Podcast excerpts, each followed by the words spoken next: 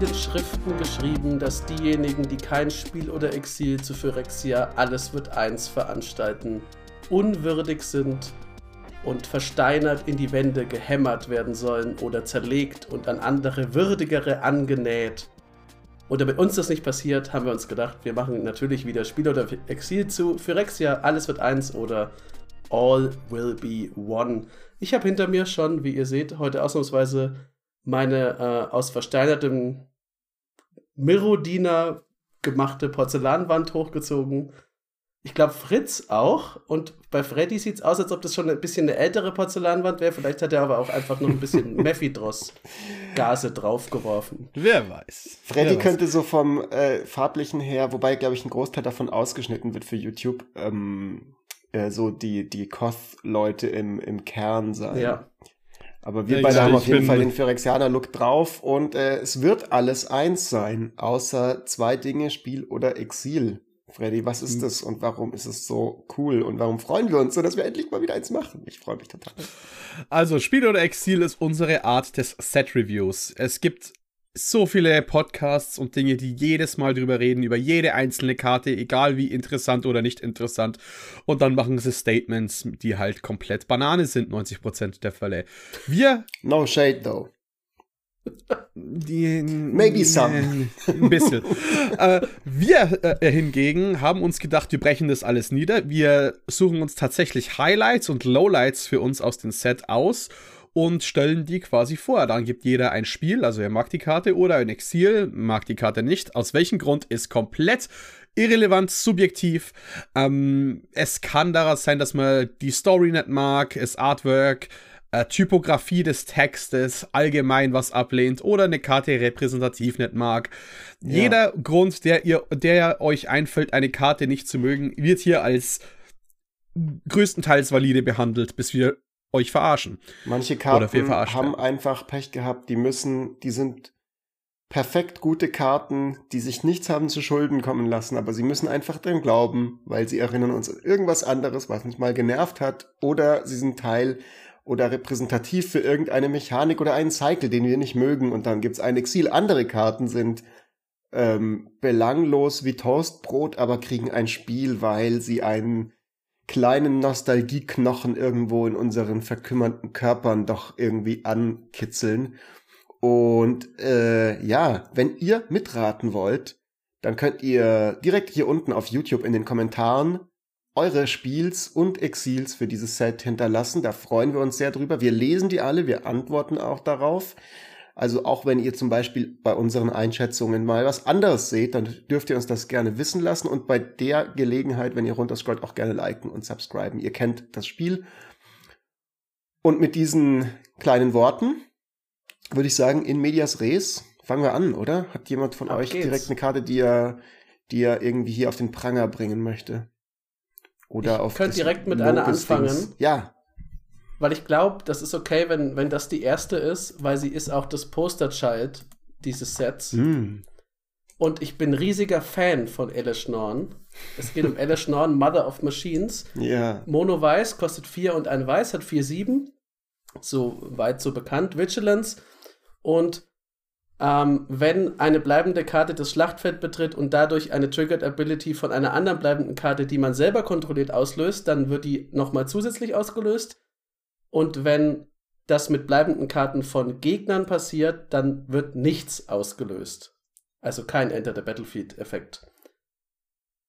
Ich liebe Alice Norn. Ich finde auch, die ist in dem neuen Cinematic-Trailer richtig, richtig grandios. Also, die finde ich, also gut, man muss der, Fair, der Fairness halber sagen, man hat Yorkmoth nie wirklich gesehen, früher. Aber ich finde die so beeindruckend böse und cool in ihrer Ästhetik und im ganzen Wesen. Und ich finde das auch so. Ich habe das heute erst meiner Freundin erzählt, die hat, weiß wenig über Magic, aber ich habe ihr trotzdem äh, die, in Ohr abgelabert äh, und war ganz begeistert davon, dass Phyrexia, glaube ich, noch nie so nah dran war, das Multiversum zu überrennen. Und alles, was sie dafür gebraucht haben, war die Führung von der Farbe Weiß offensichtlich, weil die dafür sorgen, dass man halt nicht die ganze Zeit sich untereinander bekämpft. Und dann ist auch Phyrexia plötzlich viel gefährlicher. Aber ich gebe der Karte ein Exil, weil Panharmonikon, was ja im Grunde das gleiche ist für die eigenen Karten, sorgt schon für ein bisschen längere Züge, ein bisschen, ich sag mal, manchmal schwierige Spiele. Und man kann das aber relativ leicht entfernen, weil das Panharmonikon nicht in der Command Zone liegen kann. Ich finde nicht gut, dass äh, Alice Schnorren, also ich mag nicht, welchen Spielstil die befördert.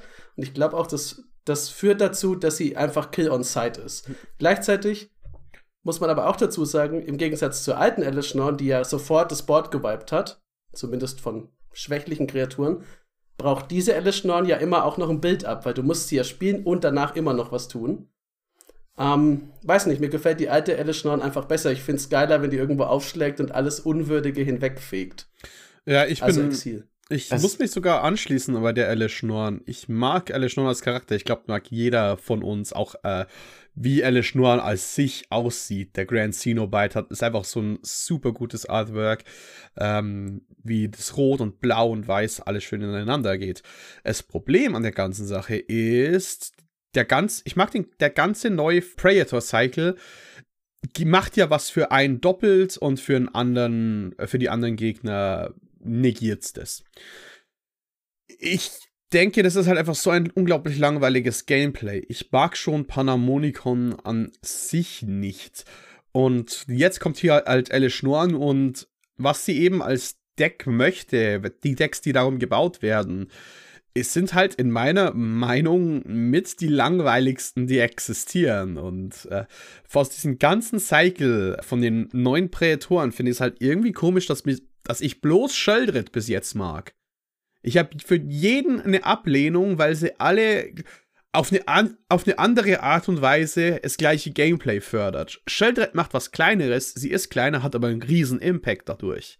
Und so finde ich es die gut gebalanced. Alice Noir ist mal wieder eine, du machst gar nichts oder du machst alles. Ja.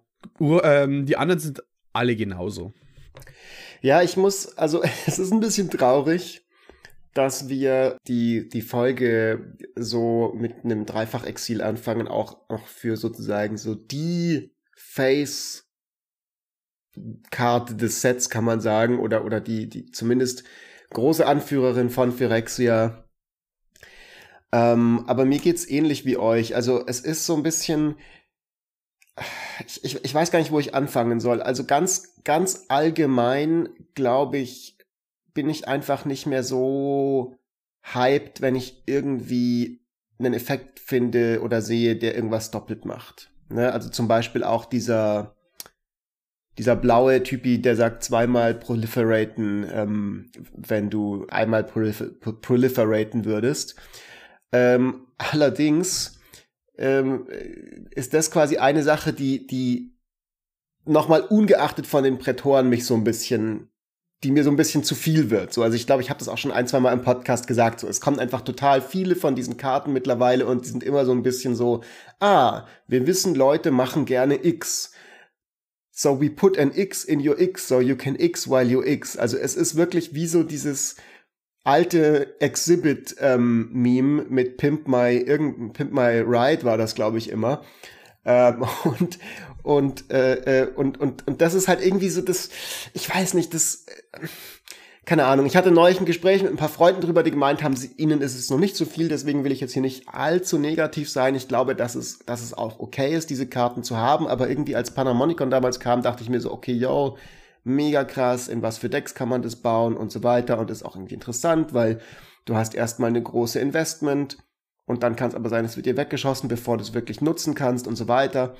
Und bei Eleginon ist es halt so, sie verhindert halt einfach erstmal extrem viele Dinge, die sie wegschießen würden durch diesen zweiten Effekt, weil die Gegner keine ETBs mehr haben.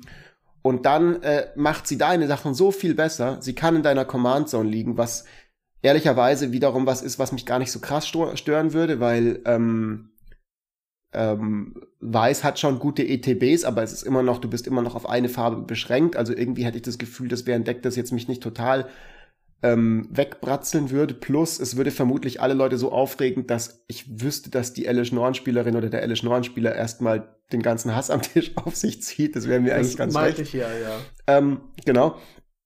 Ähm, aber ich finde irgendwie so ein bisschen so, also an irgendeinem Punkt ist halt schon so die Grenze erreicht, wie effizient Karten sein können. Also wenn man sich jetzt die mal anguckt, die ist ein Hundrock aus Plagen, also quasi erstmal ist sie, beziehungsweise andersrum, also erstmal ne, ist sie ähm, Panharmonicon, hatten wir schon gesagt, für vier Mana. Dann Torpor Orb für zwei Mana. Das sind schon mal sechs Mana, ist schon mal mehr als sie kostet. Sie kostet nämlich nur fünf. Und das Ganze ist auf einem 4-7 Body. 4-7 fällt mir immer der Hundrock ein aus, ähm, aus Plagen, glaube ich, war der, der einfach 4-7 Vanilla war und sieben Mana gekostet hat. Das heißt, du kriegst für fünf Mana was, was du quasi wenn du das eben in die einzelnen Effekte aufteilst und Karten dir dafür suchst, halt irgendwie sechs bis zwölf Mana dich kosten würde. Und das ist halt schon so, okay, gut, weiß ich jetzt nicht. Also was ist, was ist, wenn wir in vier Jahren nach Phyrexia zurückkommen und wir müssen noch eine krassere Elish Norn machen, kostet die dann nur noch zwei Mana und sagt, deine ETBs werden irgendwie verfünffacht oder so. Also an irgendeinem ja. Punkt macht es halt alles keinen Sinn mehr. Und dieses ganze Prätoren-Konzept, finde ich, war cool für die ersten fünf, aber ich habe so bei den letzten gemerkt, ach, ich fand es bei den ersten fünf auch beim Original, ähm, dem grünen äh, Mana-Verdoppler, fand ich es auch schon so. Ja. Die sind irgendwie cool, mhm. aber wenn sie dazu führen, dass deine, dass die anderen Leute am Tisch einfach ihre Decks fast nicht mehr spielen können, I don't know, dann, dann wird so ein bisschen witzlos, finde ich. Naja, aber, aber vor allem, du hast jetzt relativ lang drüber geredet und du hast auch schon ein anderes äh, Exil mit reingebracht. Das ist der Teku Thal Inquiry Dominus. Vier Mana für einen Proliferates Doubler in Blau. Wie dumm ist es, den Doubler zu bringen in ein Set, der den Cycle hat, voller Doublern? Wir haben sechs Karten, die Trigger verdoppeln. Ja, es ist, äh, ich meine, wir, wir, müssen aufpassen, dass wir jetzt nicht so, so abhaten mal wieder, aber man muss ja so ein bisschen auch, glaube ich, so, ähm, ähm, man muss halt sagen, so Wizards, okay, äh, ihr könnt natürlich Karten drücken, drucken, die uns als irgendwie, keine Ahnung, 13-jährige Jungs, die gerade ihr erstes Booster-Pack aufmachen, vollkommen weggeflasht hätten. Aber wie lange kann das gut gehen? so. Ich habe auch. Kommt zu also, Sinnen ich muss auch ehrlich sagen, das direkt Disclaimer vorweg. Äh, bei den Exils, also jetzt, wir können gleich zu Dekutal nochmal Tekutal noch mal kommen, aber ja, wir hatten haben ihn ja im Großen und Ganzen, haben wir ihn ja schon erklärt, also wo das Problem daran liegt. Ähm, genau wie bei Eleschnorn.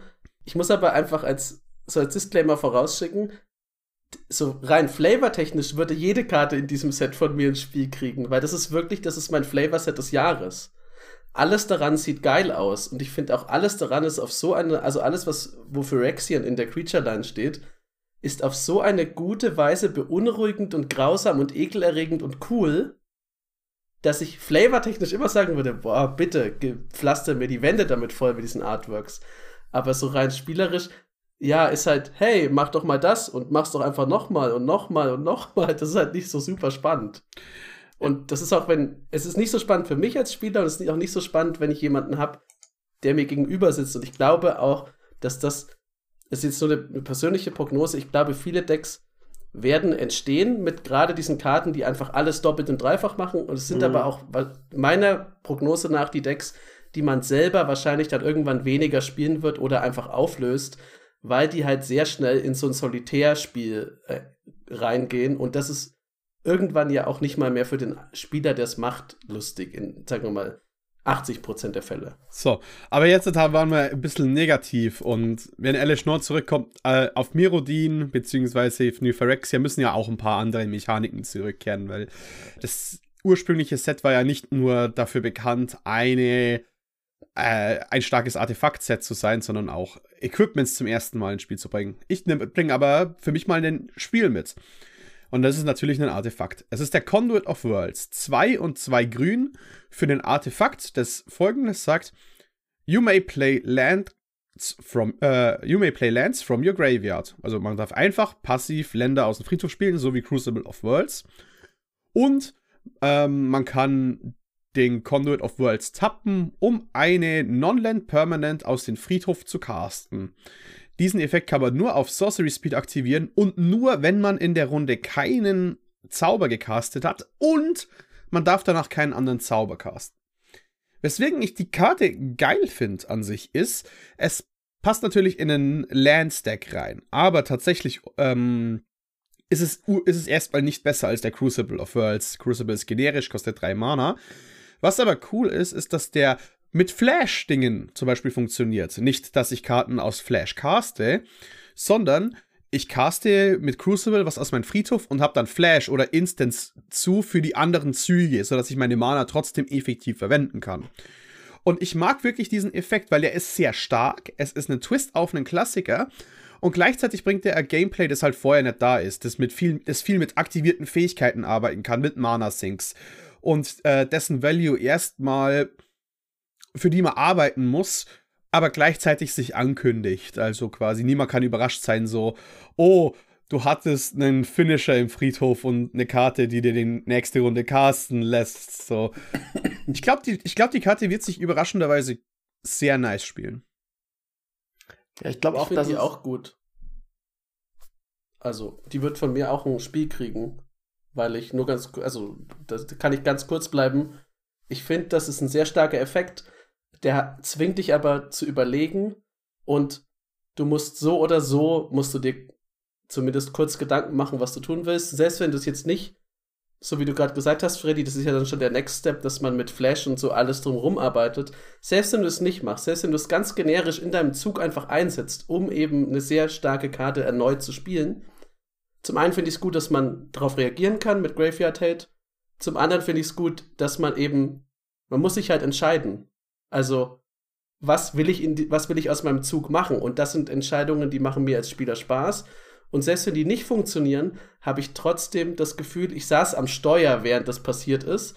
Und es ist mir nicht, es ist mir nicht zugefallen, wie bei den Sachen, die einfach so passieren, die halt sich zum Beispiel jetzt bei diesen, wo alles immer doppelt ist. Ähm, und wenn es dann klappt, ist es halt umso geiler. Wenn es nicht klappt, habe ich mich halt falsch entschieden, aber ich habe wenigstens aktiv was gemacht. Von meiner Seite aus sehe ich auch keinen Grund der Karte nicht ein Spiel zu geben. Also ähm, ich habe das Gefühl, sie ist auf jeden Fall nicht useless, sondern relativ gut. Ähm, und diese die aktivierte Fähigkeit, also Länder aus dem Spiel, äh, Friedhof spielen ist super. Ähm, die aktivierte Fähigkeit scheint mir so gewordet zu sein, dass sie nicht großartig ähm, abusable ist. Also du kannst nicht irgendwie tausendmal irgendein Spell aus deinem Friedhof loopen und irgendwie 500 Brasses Bounty casten oder sowas in der Art. Ähm, und, und das scheint, also ich mag, sowas mag ich. So, geht doch. Man muss doch nicht ja. Elish Norn machen, wo einfach ähm, vollkommen gaga Power-Effekte drauf sind.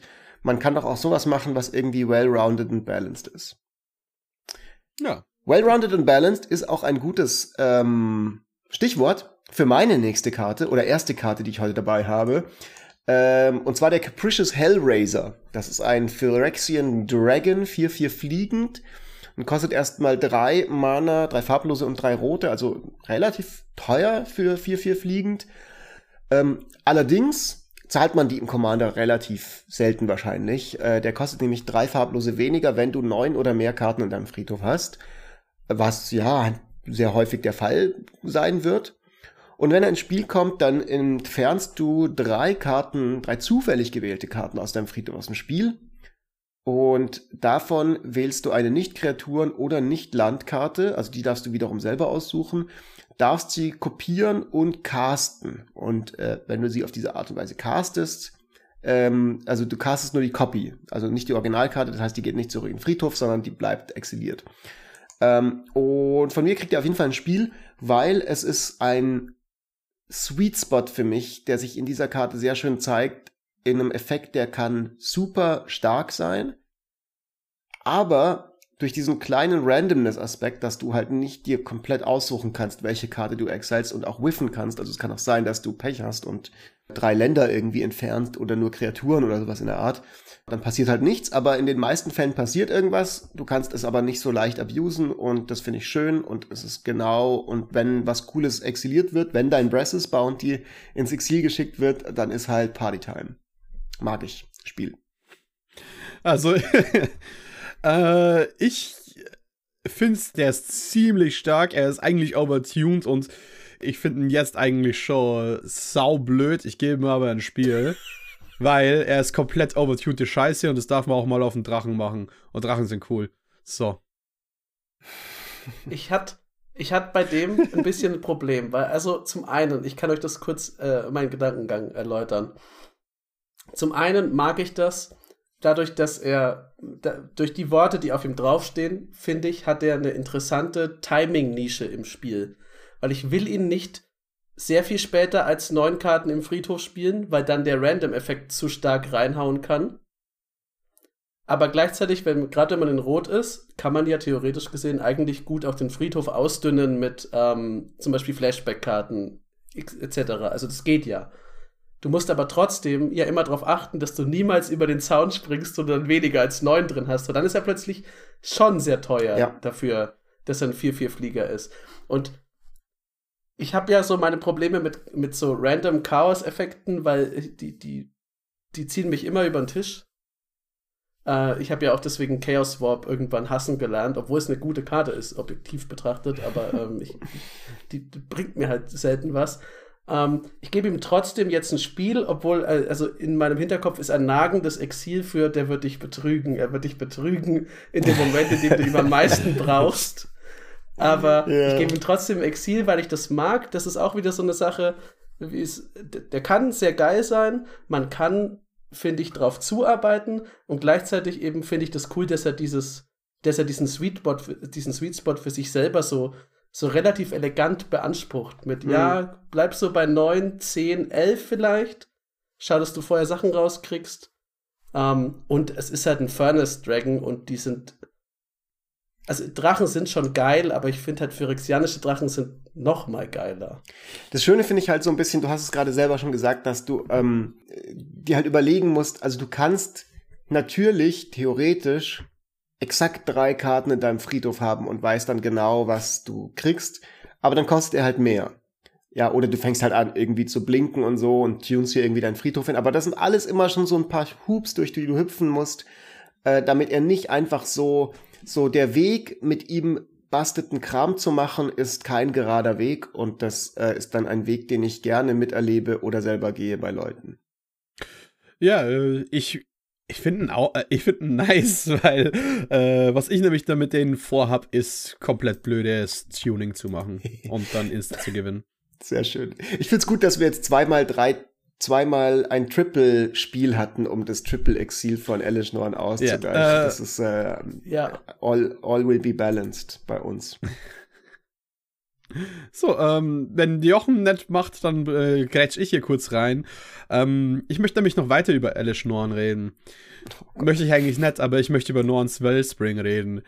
Und ähm, was für eine behämmerte Idee Ölcounter sind. Äh, äh, Norns Wellspring ist eins und ein Weiß für ein Artefakt. Äh, immer wenn eine Kreatur, die du kontrollierst, stirbt, dann scryst du eins und legst einen Ölcounter auf Norns Wellspring. Und für eins und tappen kannst du zwei Ölcounter von Norns Wellspring entfernen, um eine Karte zu ziehen. Also, erstens finde ich, der, ist der Effekt ziemlich schwach, selbst für eine Rare. Also, äh, man zieht die erste Karte nach drei Mana, dann die zweite nach vier und nachdem vier Kreaturen gestorben sind. Also tatsächlich äh, ist es relativ viel. Aber was könnte man mit Ölcountern anfangen? Ja, einen Scheißdreck, weil sie A nicht gut sind, B ähm, parasitär wie Energy und Energy kaum funktioniert, außer wenn du wirklich die krassesten Synergien damit hast oder einen Doppler bekommst. Ähm, kein, kein Shade, das Energy Deck von äh, Jasmin ist ganz geil. Aber an sich ist halt, finde ich, Ölcounter schon wieder so was komplett überfälliges, was nur einmal in diesem Set auftauchen wird. Und äh, will einfach nicht random Zeug tracken, das so gut wie nie relevant wird. Und das dann auch noch überteuert ist. hm. Also, Wir tracken eh schon zu viel. Tauchen die Also, Ölcounter ich auch auf anderen Sachen auf oder nur aus der, auf der Karte? Ja, ich hab's grad nicht. Auch, auch auf anderen Ja, Dingen. Und machen Also, sie die noch irgendwas oder sind die einfach nur wie Charge Counter? Die sind einfach wie halt Charge so. Counter. Die machen Ja, halt. okay. Es sind Charge Counter, heißen aber nicht Ja. Charge Counter, weil es muss Öl sein und wir können die ganze Synergie nicht haben. Ja, okay. Okay, okay. Jochen. äh, ich.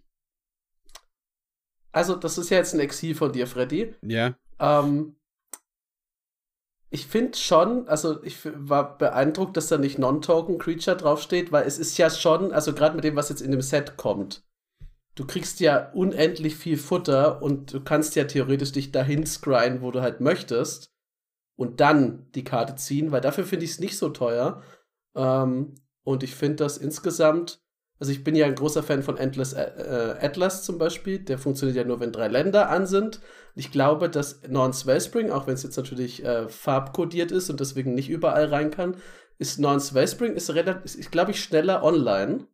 Ich glaube auch, dass man absurd viele Oil-Counter am Ende auf dem Ding drauf haben wird, die man nie wegziehen kann. Das ist so eine Karte, da hast du am Ende, wenn die zerstört wird, wahrscheinlich 15 Oil-Counter drauf. Und ja, gut, ich muss es halt tappen. Was soll ich machen? Aber ich glaube, ich gebe dem ein Spiel, weil ich finde das eigentlich, finde ich es eine nette, finde ich es eine coole Mechanik. Es ist, es ist, geht relativ weit, weil es eben nicht Non-Token ist. Ähm, und ich finde Scry 1 eigentlich ganz nett. Oil Counter finde ich auch nicht so prickelnd. Aber die, ja, ich habe jetzt nichts gegen die. Und allein der Flavortext würde von mir schon ein Spiel kriegen mit Drown so you may breathe again. Also das ich mach's halt einfach krass. Ich mach's ganz kurz. Ähm, Spiel. Und zwar aus einem ganz simplen Grund. Flavorgrund. Es ist selten bei mir, dass ich Flavor-Spiele gebe. Aber ähm, ich, sehe diese Karte und ich muss dran denken. Also, so, man schaut sich diese Artwork an, das ist dieser riesige Tempel und da ist irgendwie so ein Face und dann kommen da so Öltränen raus und lauter Zeug und so. Und ich sehe das und denke mir nur so, mein armes kleines Mirodin, nur weil irgend so ein Seppel nicht am Eingang mal seine, den Fußabstreifer benutzt hat, sondern irgend so ein Tröpfchen von diesem phyrexianischen Öl auf diesen, auf diese Plane gebracht hat. Und das ist quasi das Endergebnis. Und ich finde, das ist so ein riesiger Pluspunkt von dem ganzen Set und von dieser ganzen Phyrexia-Lore für mich, weil ich ja irgendwie jetzt gar nicht so der größte Phyrexianer-Fan bin, aber ich finde, ich finde diese Idee, dass das alles von diesem Öl am Anfang kommt, ich weiß gar nicht mehr, war Khan das, der das auf die Plane gebracht hat? Ja, das, ne? äh, Khan war es mit dem, weil das Herz von Xencha ja, ja, hat, um angetrieben zu werden. Und die ist ja eine Phyrexianerin. Also ich finde das so geil, dass aus diesem Öl, dass das so wie so eine Doppelhelix von der DS DNA, die irgendwo hängen bleibt und sich dann so selbst repliziert und so und dann Stück für Stück so das ganze die ganze Plane so wird und die ganze eigene Ästhetik sich entwickelt und so, das gefällt mir einfach wirklich gut und das finde ich, ähm, zeigt sich an dieser Karte sehr schön. Und dann mechanisch muss ich halt sagen, so, hey, Freunde der Sonne, also wir können jetzt nicht jahrzehntelang gefühlt, also jahrelang sagen, dass Weiß endlich mal Card Draw braucht. Und jetzt bringen sie Card Draw, der halt literally ist so zwei Mana und dann pro Zug kannst du einmal ein Mana zahlen und darfst dafür eine Karte ziehen und dann ständig scryen im richtigen Deck mit deinem Sack-Outlet und so. Und dann ist es auch wieder nicht recht. Also ich meine, ich verstehe schon, Freddy, und ich würde dir auch zustimmen. Bin ich die Person, die nach zu wenig Cardrow in Weiß schreit? Ich, ich, ich, ich würde dir auch Nein. zustimmen. Ich find's nur funny quasi, wie sozusagen irgendwie noch vor kurzem, vor vielleicht zwei Jahren oder so, hätten wir gesagt, so, boah, endgeil, endlich richtig cooler Carddraw für Weiß und so. Und ähm, jetzt haben die diese Farbe so gedüngt ähm, mit Card Draw äh, in den letzten zwei Jahren, dass man äh, jetzt äh, ja dieselben Standards an die Farbe anwenden kann wie an andere, fast so ein bisschen. Gut. Gut. Jochen. Dann äh, ja, ich mach mal weiter. Jetzt waren wir relativ positiv. Ich kann direkt, äh, ich habe ein, ein, sehr trauriges Theme dieses äh, Spiel oder Exil über, weil meine Exil ihr könnt jetzt ja äh, so eine kleine, ist schon mal eine kleine Vorausschau. Äh, meine Exile waren einmal weiß und zweimal Borosfarben. Also auch aus meinem Herz tropft Glistening Oil vor Schmerz. Ähm, kann sein, dass ich damit jetzt wirklich äh, hart äh, in die Nessel äh, mich setze, aber mein Exil, mein nächstes ist die Bladehold War Whip. Ein Boros ähm, Equipment. Also 1 und rot-weiß. Es hat vor Mirrodin, das ist auch neu. Das sagt, wenn das, äh, wenn dieses Equipment aufs Schlachtfeld kommt, dann darf man einen 2-2 roten Rebel Creature Token erschaffen und das anlegen. Es sagt außerdem, dass die Equip Abilities, die man von anderen Equipment, das man hat, äh, aktiviert, eins weniger kosten, also ein generisches Mana. Ist ja Logo, die kosten ja, also sind ja immer generisch oder in allermeisten Fällen. Die ausgerüstete Kreatur hat Double Strike und sie selber kostet zu equippen aber drei und Boros-Farben. Und das ist halt so, also hm. Das, das, ich habe mir das angeguckt und dann dachte ich mir, okay, ich finde den Effekt cool an sich, weil das meiste Equipment hat nicht so viel Kosten. Das heißt, man kommt da sehr schnell. Es sagt auch nicht, dass es, äh, dass es äh, ähm, auf Minimum 1 runterfallen kann. Was cool ist, weil das, du kannst ja dann einfach manchmal nichts bezahlen, relativ oft sogar. Aber gleichzeitig ist es halt so, bis auf den Rebel, an den sie angelegt wird, wenn sie ins Spiel kommt, finde ich es traurig, dass das so eine geile Boros-Waffe ist, aber die im Gegensatz zum äh, hier, jetzt habe ich den Namen vergessen, Sun. Sunforger? Sunforger, ja, das siehst du, soweit hat mich das schon verrückt gemacht.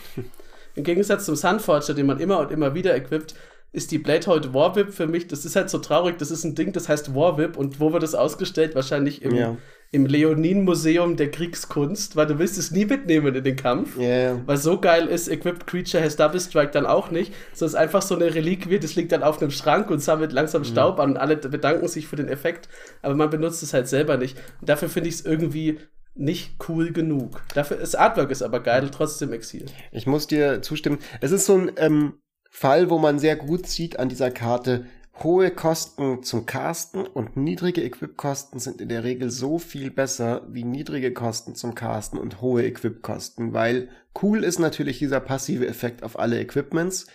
Ähm, Finde ich einen schönen neuen Design Space, äh, äh, mit dem ich absolut gar kein Problem habe okay ist auch noch die For Mirrodin Ability. Als ich die gesehen habe, dachte ich mir so, mh, hm, ach, ich weiß nicht, das ist einfach Living Weapon, aber diesmal haben es halt die quasi die anderen und so, nicht die Phyrexianer. Die ähm, aber so diese, diese, auch das finde ich cool, weil dann dachte ich mir so, okay, drei Mana, zwei, zwei Double Strike ist auch voll in Ordnung und so.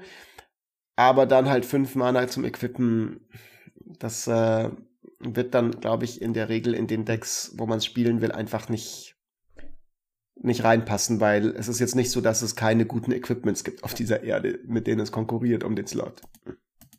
Also ich äh, bin der Karte positiver eingestimmt, weil wundert mich ein bisschen, dass du das so siehst, Jochen, weil was ich nämlich an der mag, ist, wenn ich mir halt überlege, wenn ein 3-Drop der Art der Equipment zum 1 günstiger macht, machen würde, der 2-2 Double Strike ist, könnte ein generischer Equipment Lord sein bereits. Und wenn der Lord stirbt, hast du dann quasi noch dieses Token. Wenn ich jetzt quasi das Reverse-Aufbau nicht als Equipment sehe, sondern als Kreatur sehen würde in erster Linie, dann fände ich die Karte gar nicht so schlecht, weil der passive Effekt ja bleibt, selbst wenn die Kreatur stirbt.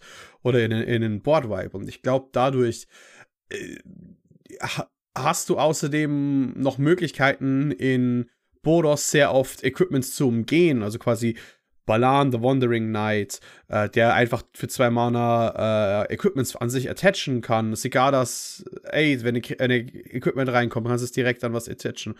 Und ich bin den deswegen einfach positiver gestimmt, weil ich denke, wenn der ja eine Kreatur wäre, wäre er ein generischer Lord. Die Sache ist halt, der ist. Äh, der Value ist ein bisschen versteckt hinter viel Ästhetik, aber an sich ist er stark ich mag, also ich, ich habe deinen Gedankengang auch gehabt, als ich mir das angeguckt habe.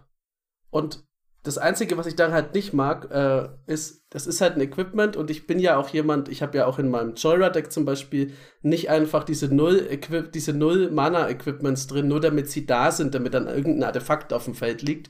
Ich möchte schon von meinen Karten haben, dass sie das tun, was sie halt sollen.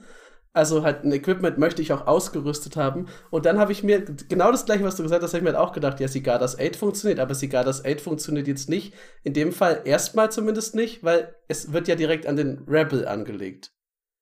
Und, oder vielleicht vertue ich mich da auch, aber es war mein Gedankengang dazu, weil der Rebel kommt ja, das ist ja dafür gedacht, dass es direkt schon mal angelegt ist. Und gleichzeitig, wenn du sowas wie Balan hast, wenn du mit Balan die Sachen auf dich ziehst, dann hast du sowieso schon äh, Double Strike, weil dann wirst du immer mehr als drei haben. Also in den allermeisten Fällen. Und das hat sich für mich so gedoppelt, dass ich dann, ich habe einfach keinen Platz dafür gefunden und ich möchte halt wirklich nicht das als Museumsstück rumliegen haben, sondern die sieht geil aus und ich möchte, dass damit ordentlich Fratzen geballert werden. ähm, ich mache mal weiter. Und die nächste Karte äh, kommt quasi obendrauf auf das, ähm, was ich vorhin gemeint habe, dass das Set für mich flavormäßig so gut funktioniert, weil ich jetzt, wie gesagt, ich bin jetzt nicht der, der größte Phyrexia-Fan ever, aber die Nostalgie in dem Set, die ballert schon richtig gut. Äh, Mirrodin, das erste, das Original Mirrodin war eine, war, glaube ich, meine erste Erweiterung, als ich angefangen habe mit Magic. Ich habe mit der achten Edition angefangen, beziehungsweise mit Plagen. Und danach kam dann Mirrodin relativ gleich. Und ähm, das zweite Mirrodin, Mirrodin Besieged und, und so weiter. Und ähm, äh, als Phyrexia quasi losgegangen ist auf dem Planeten, das war so 2000 11 rum, glaube ich. Da war ich gerade in Costa Rica und das war mein bestes Pre-Release, das ich je gespielt habe, wo ich irgendwie Platz 2 geworden bin und ganz viel, ist ja auch wurscht. Auf jeden Fall funktioniert das einfach für mich, weil was so gut funktioniert, ähm, ist, ist wie geil irgendwie jetzt, wie diese Transformation von dieser Plane einfach abgeschlossen ist und so viel Neues ist von Phyrexia so komplett und aber so viele Sachen noch übrig sind vom Original äh, Myrodin. Und eine Karte, wo man das wunderbar schön sieht, ist, Mike, äh, ist Encroaching Mycosynth, ähm, wo einfach das, dieses typische Mycosynth ähm, Leather Artwork quasi ist, dass man irgendwie einfach von der Formsprache her kennt. Aber es ist halt irgendwie dunkel und böse und phyrexianisch geworden und gräbt sich jetzt so in diesen Matrix-Kern, wo diese Holdouts sind, rein und saugt die irgendwie auf und so. Also furchtbar spooky. Auch der neue Venser, finde ich, den ich hier honorable mentionen möchte, das ist so geil, so dieses so, okay, dieser Look how they massacred my boy Look. Weißt du, wo so, man, man hat noch so sein altes Mirrodin im Kopf und man sieht, das ist draus geworden. Mechanisch macht die Karte auch was ganz Interessantes. Ähm, auch ein Callback zum Original Mycosynth Dingsbums Lettuce. Ähm, kostet drei und ein Blau und sagt, nicht landbleibende Karten, die du kontrollierst, sind Artefakte zusätzlich zu ihren anderen Typen. Dasselbe gilt für Permanent Spells, die du kontrollierst und nicht Land Permanent Karten, die du besitzt, die nicht auf dem Battlefield sind. Also es ist quasi das Original Microsynth Dingsbums nur für deinen Deck anstatt global. Und ich gebe der Karte ein Exil weil äh, man könnte meinen, so ich, oh, wie, jetzt habe ich die ganze Zeit davon geschwärmt. Aber das wäre doch jetzt eine schöne Gelegenheit gewesen, mal was zu machen für, äh, wenn man sie farblos gemacht hätte, um richtig ganz seltsame, komische Artefaktstrategien in Farben, die einfach nicht funktionieren dafür und keinen Support haben, aber irgendwie will man es einfach probieren, denen noch so ein kleines Toy zu geben. Stattdessen ist es wieder in Blau, was die Farbe ist, was sowieso die meisten Artefakt-Decks spielen. Und da wird's einfach nur so, okay, du kriegst jetzt irgendeinen Gaga-Effekt nochmal häufiger, den du sowieso schon die ganze Zeit hast. Ähm, das ist so ein bisschen mein Gedanke dazu. Kann aber auch sein, dass ich hier falsch liege, weil vielleicht brauchen mittlerweile, vielleicht gibt's schon so viel Artefakt-Support für ungefähr jede Farbkombination mittlerweile, dass man das gar nicht mehr braucht. Und dann ist es vielleicht sogar eine gute Einschränkung, dass es in der Farbe ist. Deswegen bin ich mir nicht so ganz sicher. Aber ich gebe ihm mal ein Exil aus dem Grund, ja, weiß nicht, was eure Gedanken sind. Hm. Naja, die Karte gibt's seit Necron-Decks, die heißt Biotransference und gibt dir, zahl, lässt dir ein Leben zahlen und jedes Mal, wenn du ein Artefakt castest, bekommst du einen 2-2 Necron Warrior. Also, das ist quasi direkt die gleiche Karte, drei Monate später nochmal in einer anderen Farbe. und ein bisschen schwächer oder beziehungsweise anders, weil man muss ja kein Leben zahlen, man bekommt aber auch keine Tokens dafür. Ähm, ich finde den Flavortext so gut, aber also careful, however they might look, they are not human. A step too close and they'll drag you in. Also es hat, solche richtigen Vibes, wo man, wo selbst die Leute, äh, wo, wo Fallen gestellt werden, die halt super in, gefährlich sind, so die Mandragoras der Welt, die Venus äh. Und ich gebe ihr deswegen trotzdem den Spiel, weil ich mag einfach so die die Idee von den äh, verführerischen Fallen oder in dem Fall die äh, Sympathiefallen. Also quasi, wenn du keine Sympathie hast, ist das auch, kein, auch, auch keine Falle. äh, also flavormäßig würde ich der auch ein Spiel geben, weil ich es cool finde. Man sieht, glaube ich, einen Auriok und einen und Wulschok, also diese ganzen Leute, die da einfach inzwischen halt, so wie du meintest, Fritz, das alte Merodin ist halt jetzt im Grunde Wandschmuck lebendiger. Ja. Ähm, äh, allein aus meinen zahlreichen äh, Spielerfahrungen mit der vierfach bis fünffach verfluchten Darksteel Forge gebe ich der jetzt, gebe ich der Karte ein Exil. weil ja. das ist einfach, also was die enabled, ist krass.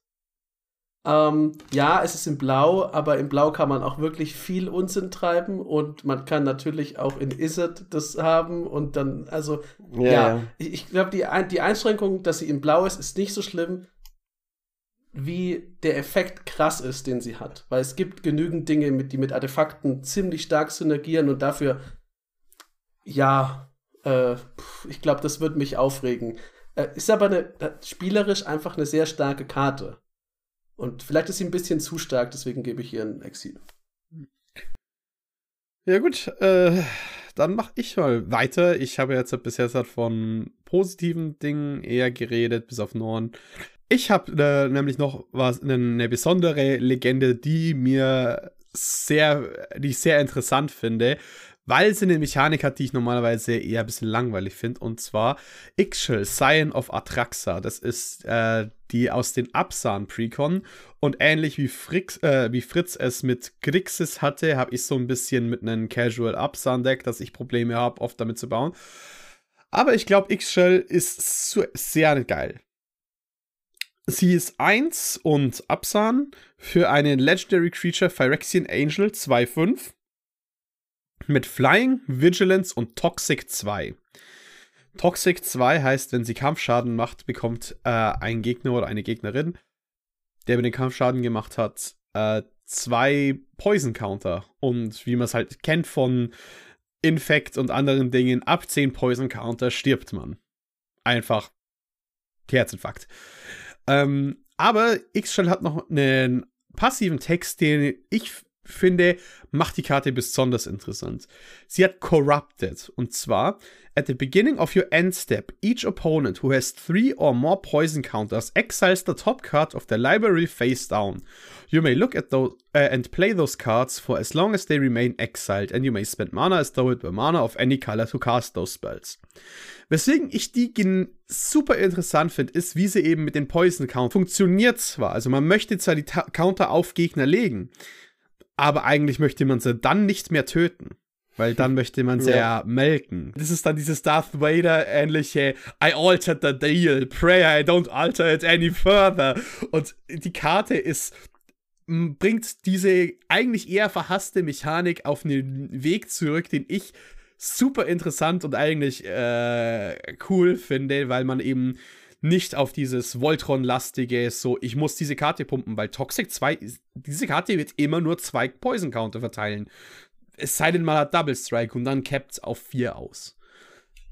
Und dann möchte man sie ja nicht mehr schlagen. Und ich finde einfach das Gameplay hinter ihr und wie die mit Poison interagieren ist sehr cool.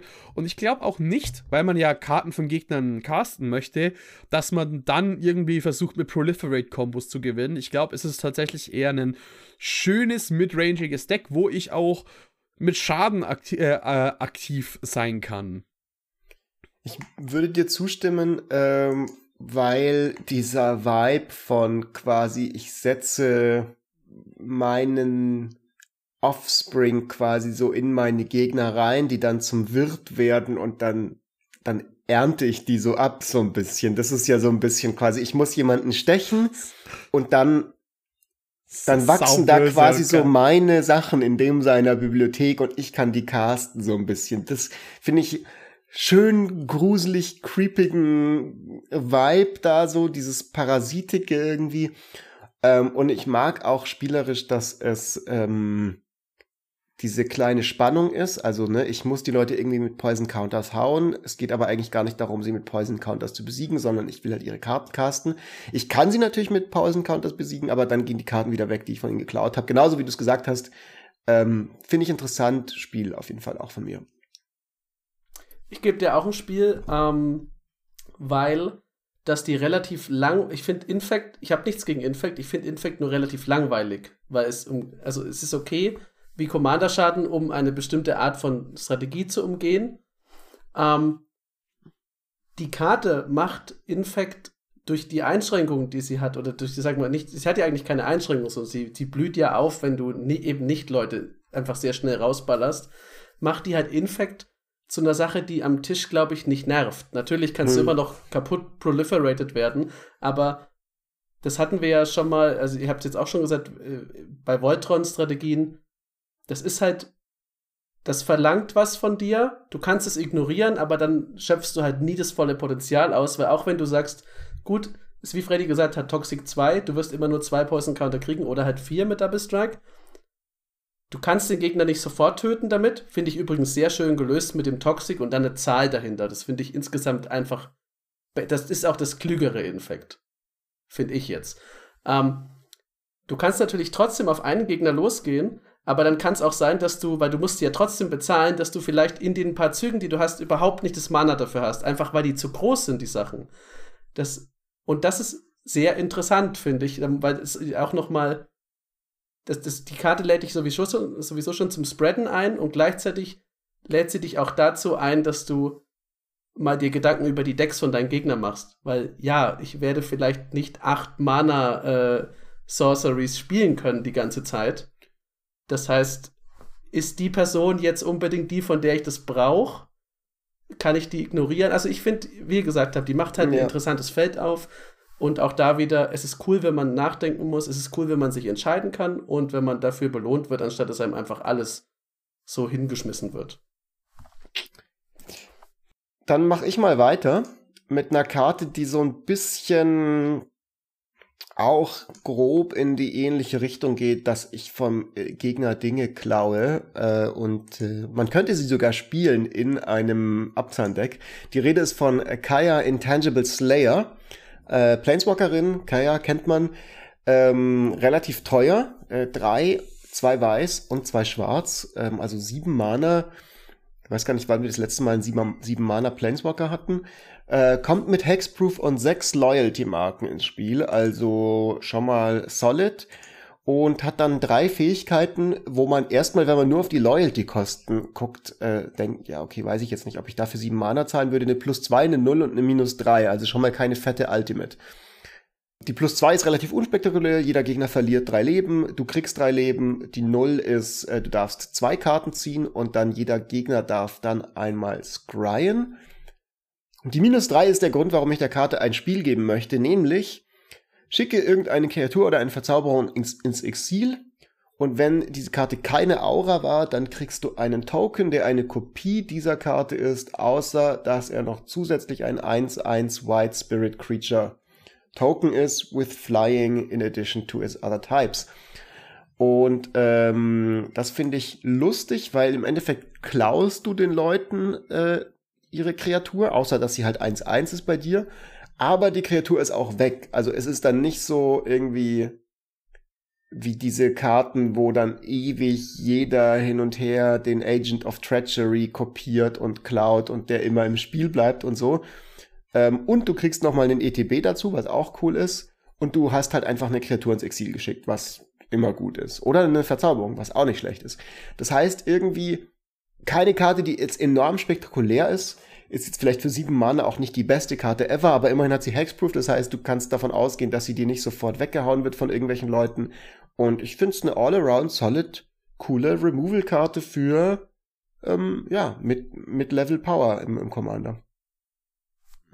Ich mag die, also ich würde der auch, äh, ich mag Kaya halt nicht, also ich finde Kaya ein bisschen unsympathisch. Äh, ich würde ihr einen Flavor Exil geben. Spielerisch bin ich allerdings bei dir. Ich mag auch, dass ihre Nullfähigkeit. Also einfach nur, weil ich Kaya nicht mag. Das ist jetzt Pity, aber so ist es halt. äh, spielerisch mag ich ihr vor allem ihre Nullfähigkeit, weil natürlich ist die minus 3 ist die beste, die ist halt stark. Ich mag es auch, dass man zwei Karten gleich zieht, was cool ist, aber du dann halt auch deinen Gegnern hilfst. Und gleichzeitig ist es eine Fähigkeit, und das mag ich auch, du kannst auch deinen Verbündeten helfen. Im Zweifelsfall damit. Weil dieses eine Scry kann ja entscheidend sein, wenn jemand wirklich gerade nach was sucht. Ja. Und du brauchst das, dass er danach äh, nach was suchen kann. Ähm, insofern, ich finde, es ist die interessanteste Kaya bisher. Ich finde die trotzdem immer noch. Äh, was soll das? Äh, die hat Brago umgelegt. Das kann ich ihr schwer verzeihen. Äh, ich finde sie sonst auch nicht so super spannend. Außerdem hat sie auf Ravnica eine brutal herzlose Zinspolitik betrieben. also Flavor Exil, aber spielerisch ist es eine gute Karte. Ach, ich, äh, ich tippe hier nicht aus. Ich gebe der Karte äh, auch ein Exil. Ähm, ich bin kein Freund der neuen Gatewatch tut mir leid. Ich finde es irgendwie jetzt richtig, äh, das hat jetzt solche richtigen nervigen Marvel-Vibes, die Dinge, die ich an Marvel-Filmen nicht mag. So, mhm. oh, wir müssen alle alten Charaktere wie Chase und Nahiri und was auch immer umlegen. Und Luca, der war eh nicht populär, den können wir auch mit umlegen. Ähm, ist ja, ist, ist ja kein. Nicht tot, Freddy, die sind jetzt besser. Ja, genau, die sind jetzt für Rexianer, als würden die am Ende nett sein. Und jetzt kommt quasi die neue Crew rein aus. Äh, definitiv nicht Chase, definitiv nicht ähm, was auch, äh, was auch immer. Definitiv nicht Gideon, wollte ich sagen. Und ich bin einfach, äh, ich finde es einfach so weird, weil mir kommt so vor, als, als wäre das sowas gewesen, so, ah, die Leute mögen die Gatewatch nicht, jetzt, müssen, jetzt müssen wir die ändern. Und jetzt haben sie sie halt quasi phyrexianisiert umgebracht, weil die Leute ja die Gatewatch nicht wirklich mochten. Aber dann äh, bringen sie es trotz, äh, aber jetzt in den letzten zwei Jahren haben sie gute Stories um Chase geschrieben, um Vraska und die Leute fangen an, die Charaktere zu mögen und jetzt auf einmal hauen sie es um, weil sie halt alle so zwei Jahre delayed sind. Ähm, und ja, aber ist doch umso besser, so ein bisschen, das ist ja genau das, was Game of Thrones groß gemacht hat. Game of Thrones hat aber auch Dinge schlecht gemacht am Ende. Vor vielen, genau, vielen Jahren. Ja, ja, ich rede jetzt von 2006, als die Bücher geschrieben wurden. Äh, sie werden noch geschrieben. ja, oh Gott, oh, das vergisst man aber auch oh ständig, dass die das ja noch nicht mich gerade sind. trauriger gemacht, wie alle, wie, ja. wie die Artwork vom neuen Venser. Diese, äh, diese. Auf jeden Fall, ja, ähm, ja, Grund für mich ist halt, ich mag diese äh, Dinge nicht und vor allem mag ich Kaya als Charakter nicht, weil ich weiß nicht, was ihr moralischer Kodex ist, wo sie steht oder was sie überhaupt macht. Sie ist einfach da. Sie, ich, ich weiß nicht, sie steht einfach immer im Raum von neuen Sets und was machst du? Ja, keine Ahnung. Ich bin sie halt da. deine Sachen ins Exil, Freddy, und ich krieg Tokens. Ja, das ist, was sie macht. Mag ich ja nicht. Meine Exil. ja, ich, also ich, ich bin bei, bei Freddy, weil ich glaube, für mich ist Kaya so ein bisschen wie Liliana. Es ist auf keinen Fall so schlimm wie Liliana, aber äh, sie soll, glaube ich, ein bisschen diese Lücke füllen. Aber das wäre jetzt noch, äh, wie gesagt, also man muss sich nur mal anschauen, was sie auf Ravnica gemacht hat, als sie kurzzeitig Ortsov-Gildenmeisterin war. Das war so, äh, wenn sich die Orsov-Gilde schon gegen dich auflehnt, weil du offensichtlich es katastrophal verkackst. Hm dann hast du vielleicht einfach nicht mal den Business-Grundkurs belegt. Ähm, ich habe noch eine, die ist Unstoppable. Äh, ich weiß nicht, ob Kaya würde einfach durchfacen wahrscheinlich, das wäre für die kein Problem. Für alle anderen ist Grass Unstoppable Juggernaut, glaube ich, schon ein Hindernis auf dem Weg. Es ist ein Legendary, eine Legendary Artifact Creature, ein Juggernaut. Also es ist ein Kreaturentyp, der ist halt auch wieder Callback hoch 50. Freddy kriegt direkt wieder Marvel, Marvel-Zuckungen, wenn wir hier von Juggernauts reden. Egal, was macht der? Entschuldigung. Gleich. Er hat 7,5, kostet 8 Mana, ist ein Artefakt, also generisches Mana. Um, ähm, er sagt, Juggernauts you control attack each combat if able. Also das, was Juggernauts einfach immer schon machen, jetzt halt auf alle Juggernauts ausgedehnt. Juggernauts you control can't be blocked by walls. Das musste da draufstehen, finde ich aber auch geil, weil es, halt, es sind halt Juggernauts. Wenn man jetzt nicht gegen ein Arcades-Deck spielt, ist es, glaube ich, absolut egal. ähm, und dann sagt er aber, und das, deswegen fand ich den cool und wollte dem äh, ein, ein Spiel geben, oder werde ihm ein Spiel geben. Other creatures you control have base power and toughness 5-3 and are Juggernauts in addition to their other creature types ich mag das, dass diese Karte, ich mag auch so Day of the Dragon und dieses, also so Karten, ja. die dein Board umwandeln. Und der macht das jetzt nicht nur für einen Zug, sondern der macht es ständig. Und 5-3 ist absolut nicht zu verachten. Das, äh, ich mag ihn aber halt vor allem deswegen, weil es ist jetzt vielleicht schon rausgekommen, dass ich das mag, wenn man bei Karten ein bisschen nachdenken muss. Es ist ja nicht so, dass deine Kreaturen einfach nur 5-3 haben. Weil wenn du die Gegner, wenn, das ist halt ein geiler Enabler-Finisher in deiner Command Zone kann es sein, oder muss nicht in der Command Zone sein, aber du musst es auch klug einsetzen, weil wenn alle deine Leute angreifen müssen und du die Gegner nicht tötest, dann bist du die Person, die tot ist.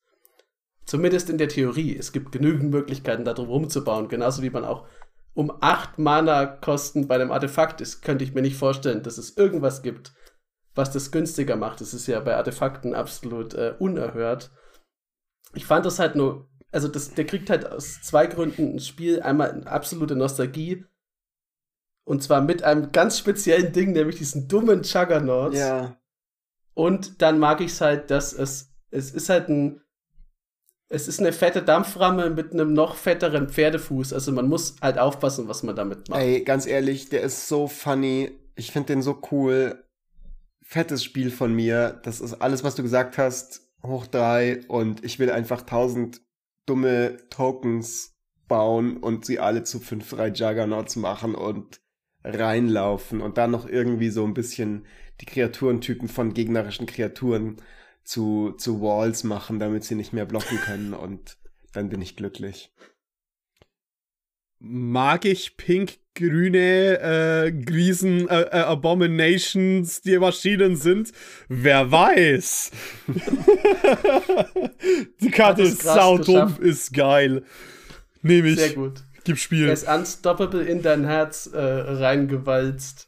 Ich hatte, ich hatte tatsächlich ähm, den gesehen, als ich vor der Folge so durch das Set durchgegangen bin. Und, und irgendwie so gesehen, so Graz, ach ja, funny, irgendwie, okay, legendäres Artefakt, ah, keine Zeit, mir den jetzt alles durchzulesen und hab den geskippt und ich bereue es jetzt enorm, weil ich halt, den auch sehr gerne in die Folge eingebracht. So Aber ich bin sehr froh, dass er da ist. Äh. Es wäre mir halt, ey, es wäre mir halt wirklich auch fast passiert, weil ich dachte, boah, es ist echt viel Text. Ja. Aber es ist ja auch echt viel Text auf Juggernaut Quatsch. ja. Ich überlege gerade. Also eigentlich sagt er nur Juggernaut, Juggernaut, Juggernaut, Juggernaut, boom, boom. Gibt's boom, denn in, boom. könnte man den als Commander spielen und hätte man dann ein bisschen Creature Type Manipulation in Artefakt in, in Colorless? Muss ich mal, irgendwie habe ich Bock, den zu bauen. Fuck. Also, der hat's mir angetan. Ich glaube, kann gehen. Äh, ich glaube, da gibt es schon ein paar Dinge, die man damit anstellen kann. Alles zu Walls machen, bitte. Bitte ja. raus. Wenn ihr Tipps habt für ein Graz Juggernaut Deck, schickt sie an unseren Twitter-Account at edh-kompass oder kommt auf unseren Discord und sagt Bescheid, weil ich will unbedingt ähm, ein paar coole Ideen für ein Graz-Deck haben. Falls nicht, Jochen, du den dir eh auch bauen wolltest, keine Ahnung. Nee, ich habe ihn, zu bauen. ich, ich werde ihn so vielleicht fun. irgendwo, ich werde ihn, glaube ich, als Finisher irgendwo reintun, tatsächlich. Dafür finde ich ihn auch, ich finde ihn besser, ich finde ihn cooler, also spielerisch, finde ich ihn wertvoller als Finisher, als als Commander. Es ist halt trotzdem einfach ein geiles Ding. Ich fand ihn einfach cool, als ich den gesehen habe. Der hat so, ja, das ist, ich habe mich gefreut. Nee. Ähm, genau, wir hatten jetzt Kaya, den, jetzt bin ich wieder dran.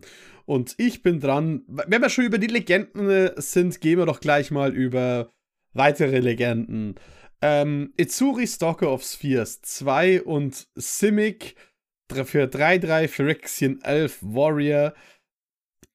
Wenn er das Spielfeld betritt, dann darfst du drei Mana zahlen, generisches. Und wenn du das machst, darfst du zweimal proliferaten. Und immer wenn du proliferatest, ziehst du eine Karte. Du Ex Draw a card. Wenn er reinkommt, darfst du, darfst du ihn selbst triggern und direkt zwei Karten ziehen. Ich finde das so langweilig und Proliferate an sich von mir bekommt ein Exil. Denn Proliferate, es, es gibt ja Leute, die mögen Atraxa, die alte und ich weiß, weiß nicht, wie die Leute zu der neuen stehen. Über die können wir vielleicht auch noch reden. Mhm was generisches. Auf jeden Fall, ähm, ich finde Proliferate ist eine nervige Mechanik, weil sie exakt folgendes tut: Nichts oder ulted Planeswalker.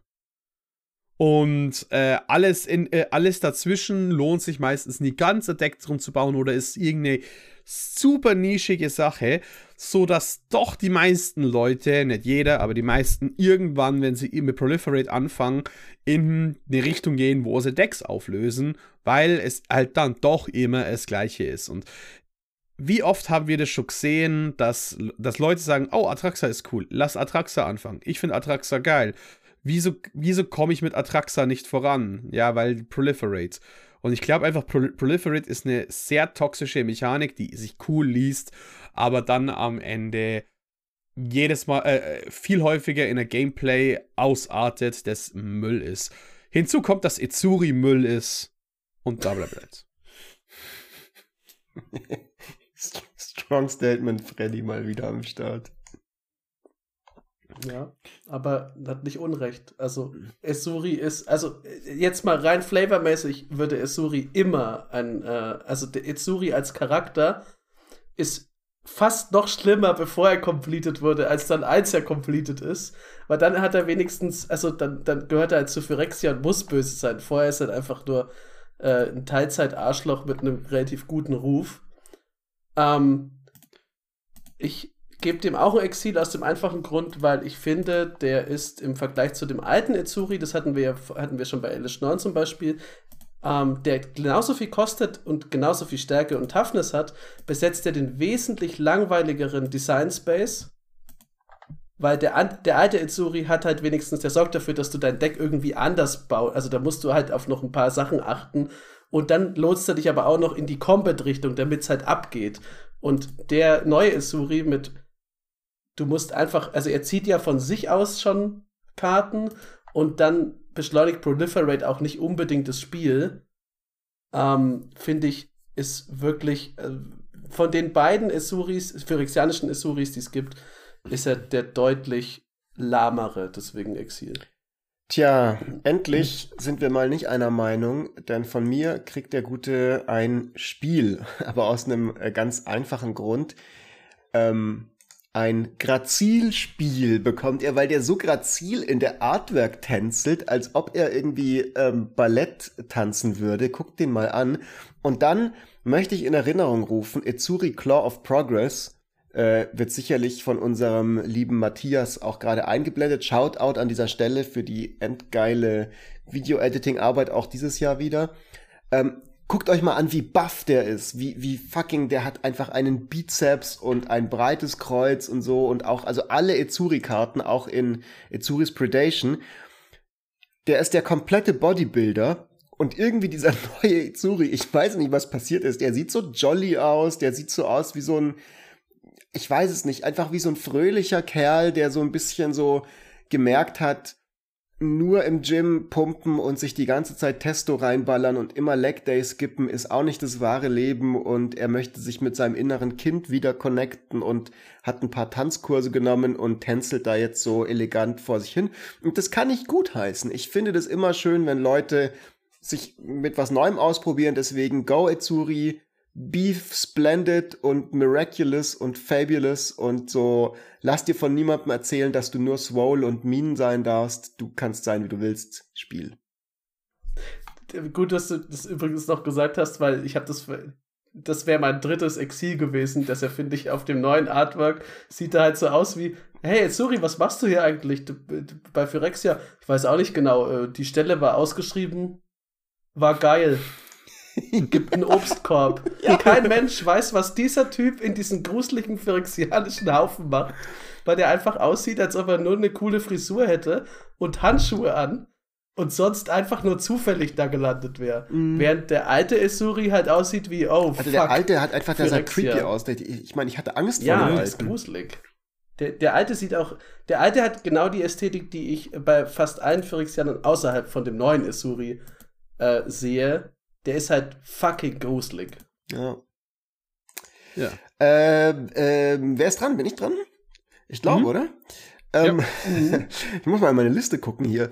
Ähm, wir hatten, glaube ich, äh, okay, gut. Wir sind jetzt schon, wir sind jetzt schon so ein bisschen bei alten Charakteren, die wieder, äh, die wieder auftauchen. Und irgendwie, ich, ich, ich weiß, ich bin so ein bisschen, ich wiederhole mich, weil ich jetzt schon wieder mit Nostalgie anfange, aber ich weiß nicht warum, irgendwie hat das Set mich nostalgietechnisch einfach gecatcht und äh, ich möchte hier über Slowbird Iron Goblin reden. Äh, 3, 3, 2 und ein rotes kostet er zum Casten. Das ist ein Phyrexian Goblin Artificer. Und du kannst ihn tappen und ein Artefakt opfern und dann kriegst du so viel rotes Mana, wie dieses Artefakt Mana Value hatte. Das darfst du aber nur ausgeben, um wieder Artefaktzauber und äh, zu casten und Fähigkeiten von Artefakten zu aktivieren.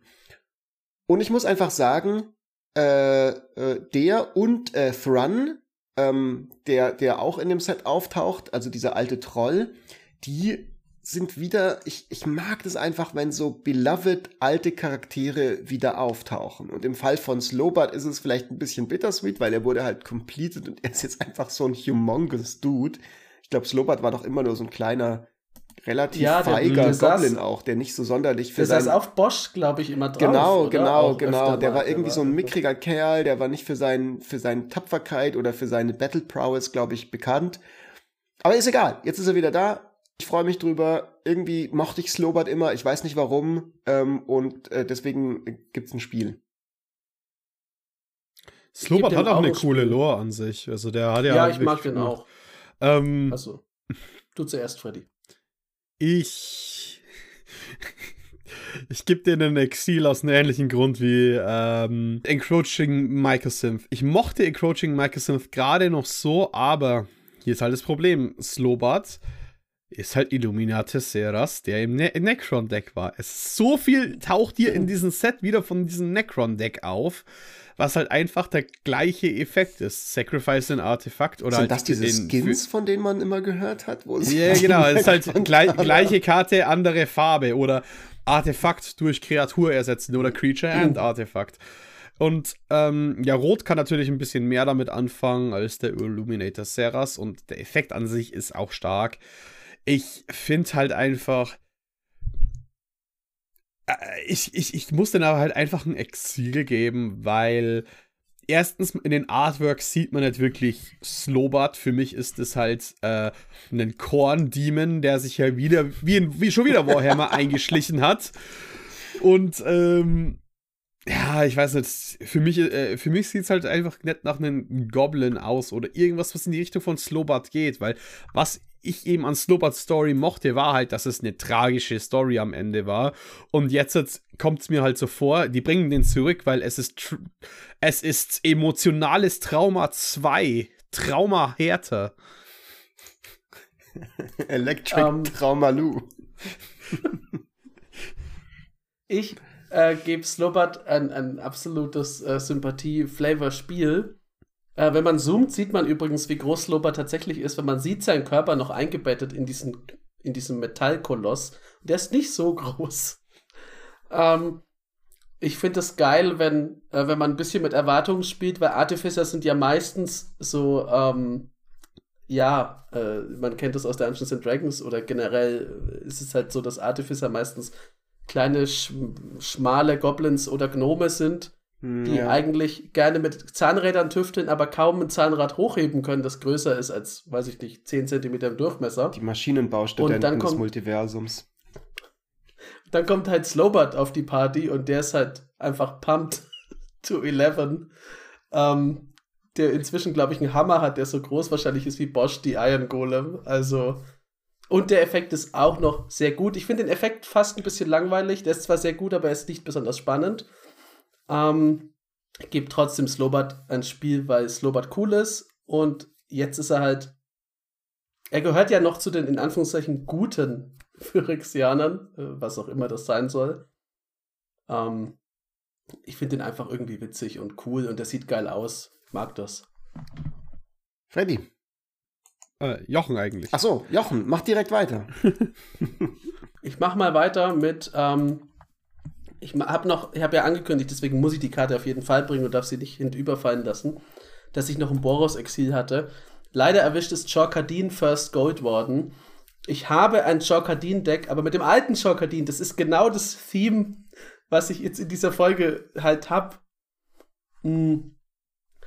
Der neue Chorkadin First Gold worden hat 2-2, kostet Boros, also rot und weiß, hat Trample und sagt, whenever, whenever Chorkadin First Gold Warden attacks, it gets plus X plus X until end of turn, where X is the number of equipped creatures you control, then if Chorkadin's power is 4 or greater, draw a card. Alles, was Chorkadin macht, also was ihn, was redeeming für ihn ist, ist, dass er Trample hat. Das ist gut. Das muss man auf viele andere Kreaturen immer erst draufschrauben. Aber er hat halt das Problem für mich, dass es Akiri gibt. Ich finde ähm, Akiri Lineslinger sehr viel, ein- eine sehr viel elegantere und coolere ähm, Artefakt-Equipment-Kreatur. Die muss es nicht mal equipped haben, dafür hat sie kein Trample. Ich finde die einfach cooler insgesamt. Plus, es gab das jetzt schon so oft in Precons und so, dieses mit, äh, du hast eine Boris-Kreatur und die greift dann, äh, die zieht dir immer Karten, wenn sie angreift und du kriegst halt immer Belohnung, wenn du da Equipment drauflegst, ganz uns viel. Das ist nicht super spannend, im Grunde macht er auch nicht viel anders und er funktioniert auch nicht so wie der alte Jokadin the Prevailer als großes, als große Finisher-Kreatur mit Metalcraft oder als Menace-Kreatur, weil Jokadin the Prevailer, der alte, der sagt ja, der hat Metalcraft, hat 5-4 und sagt mit Metalcraft Online, also drei Artefakten auf dem Feld, kriegen deine Kreaturen plus 3 plus 0, was ein ziemlich guter Effekt ist und der überrascht auch Leute und der kann dir helfen, dabei das Spiel zu gewinnen, äh, weil die Leute erstmal damit, damit nicht rechnen. Chorkadin First Gold worden, finde ich, ist sehr viel durchschaubarer und das, was er macht, ist auch nicht so cool. Und deswegen kriegt er nochmal ein Exil. Das tut mir sehr leid. Er sieht mega cool aus auf seinem Artwork, aber hat mich einfach nicht begeistert. Jetzt, wo du das sagst mit dem Artwork, das ist nämlich der Grund, weswegen ich denen ein Spiel gibt, weil ähm, Boros-Legenden stechen voneinander halt oftmals mit Equipments nicht so sehr heraus, weil was brauchst du auf einer Boros-Equipment-Legende? Halt einen soliden Body, der angreifen kann und die kann man nicht zu sehr auf verschiedene Art und Weisen machen, wenn man den Voll-Evasion gibt in ein Artifact-Theme gehen die oft zu sehr in die One-Shot-Richtung, wo sie dann direkt abgeschossen werden, wenn man Protection geht. Also der Design-Space ist halt leider äh, ein bisschen limitierter, was das angeht. Aber dafür finde ich den cool, weil wenn ich mir schon eine Boros Equipment-Legende aussuche, dann doch bitte eine, wo ich, das Artwork habe, die Karte sehe und mir einfach denke, geil. Und der Kerl hat halt wirklich was, was komplett aus diesem ganzen Set raussticht, was aus den letzten Sets raus, äh, raussticht. Es hat ein komplett weißes Color Blocking, wo ein bisschen rot reinfadet. Es ist eine extrem definierte Karte, die mit Kontrasten arbeitet und die bekommt rein visuell von mir ein Spiel. Ja, dann äh, bin ich der Tiebreaker und ähm, nee, stimmt gar nicht. Doch, ich bin der Tiebreaker. Es ist spät. ähm, äh, ich gebe ihm, glaube ich, ein Exil, weil ähm, ich, ich finde so, es gibt halt einfach zum einen halt schon 1000 Millionen Equipment Commander. Äh, zum anderen finde ich, also ich weiß nicht genau, ob ich das gut finden soll, dass Wizards regelmäßig versucht, das Equipment Deck, wo du viele Kreaturen hast und jede ist equipped, ähm, irgendwie zu supporten. Ich weiß nur nicht, ob äh, das so viel Sinn macht, weil das ist halt mega ineffizient meistens, dass ich sage so, okay, aber ich könnte fünf Kreaturen haben und jede wird mit irgendwas Kleinem equipped und dann kriegt der plus fünf plus fünf und so. Und dann kann ich eine Karte ziehen. Ähm, das ist halt nur irgendwie so, allein dadurch, dass du im Prinzip alles doppelt spielen musst. Also wenn du sagst, du spielst einfach nur Equipments und ein bisschen Protection und alles auf deinen Commander und dann gehst du zu Town und machst Commander Damage, dann sparst du dir bereits beim Deckbau so viele Slots für so viele Karten und der Punkt, an den du kommen möchtest mit diesem Jorkadin, ähm, dafür brauchst du so viel mehr Karten, die du erstmal an Bord brauchst. Du brauchst so viel mehr Kreaturen, du musst so viel, da musst du sie alle einzeln equippen, du musst irgendwie, das ist alles so komplex. Das ist, finde ich, irgendwie komisch. Und dann hast du einfach diesen anderen Boros-Typi, mit der dir für jedes Equipment eine Karte ziehst. Ich glaube, Jochen, hast du ihn auch erwähnt gerade? Ich habe seinen Namen nicht mehr im Kopf, wenn man angreift. Der aus dem Precon uh, damals. Der. Ich habe seinen Namen gerade nicht im Kopf. Genau, genau. Der, Wylef, genau, der, ähm, der, der auch sein Schwert noch. Genau, mitbringt. genau. Der, also den, ich weiß es nicht. Also ich sehe einfach da nicht so, so. Klar, die Artwork ist hübsch, aber ich glaube, der ist eher was für Liebhaber irgendwie. Und ich bin kein Liebhaber von Boros Equipment Decks. Hm. Weiß nicht, weil ich finde ihn durchaus interessant wegen äh, den ganzen Living Weapon Zeug und jetzt vor Mirodin, was sie da bringen und Dinge, äh, quasi Equipments, die sie, äh, haben sie ja Mask of Immolation, was ja weder das eine noch das andere ist, aber auch einen Elemental reinbringt und so. Äh, ich glaube, der ist ein bisschen future geproved durch solche Dinge. Aber wenn du halt Bladehold Warwhip ja. spielen musst, statt irgendwelchen Swords of X und Y, um den gut zu machen, dann ist das Deck halt dadurch immer noch nicht super er schafft es halt einfach nicht in meinem Herzen, mein Girl Akiri Lineslinger zu verdrängen, weil die ist zum einen, die sieht super cool aus, die ist super cool. Und du kannst sie mit Bruce Tal, dem einzigartigen Schnauzer-Dude aus Magic zusammenstecken und hast dann mal die Ultra-Boros-Packung der Hölle. Ich muss aber sagen, äh, ich mag das immer total ähm, von Freddy äh, auf sozusagen irgendwie disproven zu werden, was das angeht. Also wenn Freddy jetzt zum Beispiel wieder ein cooles Deck mit dem baut, dann ähm, sage ich so, okay, gut, äh, äh, ich ziehe meinen Hut und ähm, umso schöner. Und normalerweise liebe ich ja Commander, die Decks äh, incentivieren, die nicht ganz so straightforward sind. Also ich bin ein bisschen Hypocrite, warum ich das jetzt gerade als Kritikpunkt genommen habe. Eigentlich sollte ich das gut ja. finden. Aber äh, was auch ganz cool ist, ist halt, es ist halt für, äh, für Rexia, es ist Myrodin, irgendwo müssen Waffen herkommen. Und äh, ich glaube, ich stelle mal meine Lieblingswaffe vor aus den ganzen. Mein Lieblingsequipment und es ist das Blade of Shared Souls. Zwei und ein Blau. Ähm, Artifact Equipment mit 4 Merodin, also das Equipment, wenn es reinkommt, machst du einen 2-2 äh, Rebel, roten, Re äh, roten Rebel und äh, equipst die Blade direkt an äh, diesen Token. Und jetzt ist nämlich das ja, coole: Blade of Shared Souls sagt, whenever Blade of Shared Souls becomes attached to a creature for as long as Blade of Shared Souls remains attached to it, you may have the creature become a copy of another target creature you control und equip 2. Also, das ist ein 3-Mana-Equipment, das man eben mit den ganzen Equipment-Tutoren äh, suchen kann, mit Anchor to Reality direkt aufs Feld. Anchor to Reality, man opfert ein Artefakt und darf dann ein Vehikel oder Equipment direkt aus dem Deck ins Spielfeld bringen für 4 Mana und hat direkt Zugang, Zugriff zu einer Copy für eine eigene, für eine eigene Kreatur. Das Geile ist, man kann die Copy ändern. Also man bekommt erstens den ETB, weil das kommt ja alles gleichzeitig rein mit äh, den 4 Mirrodin Trigger.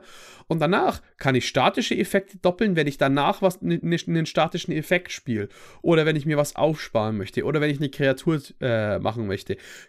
Kopien haben es normalerweise relativ schwer, ähm, andere äh, erneut zu kopieren. Hier kann ich einfach für zwei Mana das Blade an einer anderen Kreatur ausrüsten und eine neue Kopie erschaffen und dann wieder zurückrüsten. Und ich glaube, ähm, allein dadurch, dass das ein suchbar, äh, suchbares Ding ist, drei Mana, äh, trotzdem ETBs triggert, weil es mit den Four Mirrodin funktioniert und direkt attached reinkommt. Ich find's geil. Ich find's auch geil. Ich gebe dem Spiel, aber ich glaube, man wird den Effekt, der ist super cool. Ich glaube, den wird man nicht öfter als einmal einsetzen können, weil dann wird einem das Ding einfach weggebombt. weil sobald die Leute gesagt haben, äh, was kann das genau, lass mich das mal lesen, werden sie es einfach zerstören. Ähm, was sie auch müssen, logischerweise, weil es wirklich ein sehr guter Effekt ist, für zwei farblose Mana. Also man kann ja wirklich da sehr schöne Dinge mit klauen und, ähm, und möglich machen. Deswegen ich glaube ich glaub halt, das Ding wird nicht lang auf dem Feld bleiben. Auf der anderen Seite hat man dann halt drei Mana, äh, wie du gesagt hast, man kriegt ja direkt erstmal was. Und dann wird es halt zerstört. Es gibt Schlimmeres, als einen Gegner dazu zu bringen, äh, ein drei Mana-Artefakt wegzuballern mit irgendwas Wertvollem, das er vielleicht nicht hergeben wollte an Removal. Mhm. Kurze, man wird es aber zerstören müssen. Kurze Frage, warum klauen? Man kann ja nur Kopieren machen von Kreaturen, die man selber kontrolliert. Ja. Ja, dann ich, ich war einfach nur schon. Äh, pardon, das war jetzt mein, es ist schon spät. Ah, okay. ähm, ich, äh, der Effekt ist trotzdem noch gut genug. Ich glaube halt, dass er, er wird nicht, er wird nicht lang genug. Es wird so oder so nicht leben, dieses Schwert. Das wird kaputt gehen, sobald es landet. Ich habe so ein bisschen eine komplizierte Beziehung zu dieser Art von Effekt, weil an sich, also es gibt ja häufiger, diese Kreatur wird bis zum Ende des Zuges zu einer Kopie von irgendeiner anderen Kreatur oder sowas in der Art. Ähm, an sich finde ich den nämlich schlecht weil ich finde, das Coole an Klonen ist, dass du ETB-Effekte kriegst und wenn du die nicht kriegst, wird Klonen so viel weniger cool äh, in den meisten Fällen, in meiner Erfahrung. Ähm, es gibt diese eine Karte, äh, scheiße, es ist so peinlich, wie mir mittlerweile Kartennamen nicht mehr einfallen. Ähm, dieser Spiegel da für drei Mana, das Artefakt und für zwei Mana bis zum Ende des Zuges wird eine Kopie von irgendwie irgendwelchen Sachen, aber der kopiert auch Länder, glaube ich. Wisst ihr, wen ich meine? Drei Mana und irgendwie. Ja. Aber das, das Blade Ding? kopiert doch ETBs beim ersten Mal.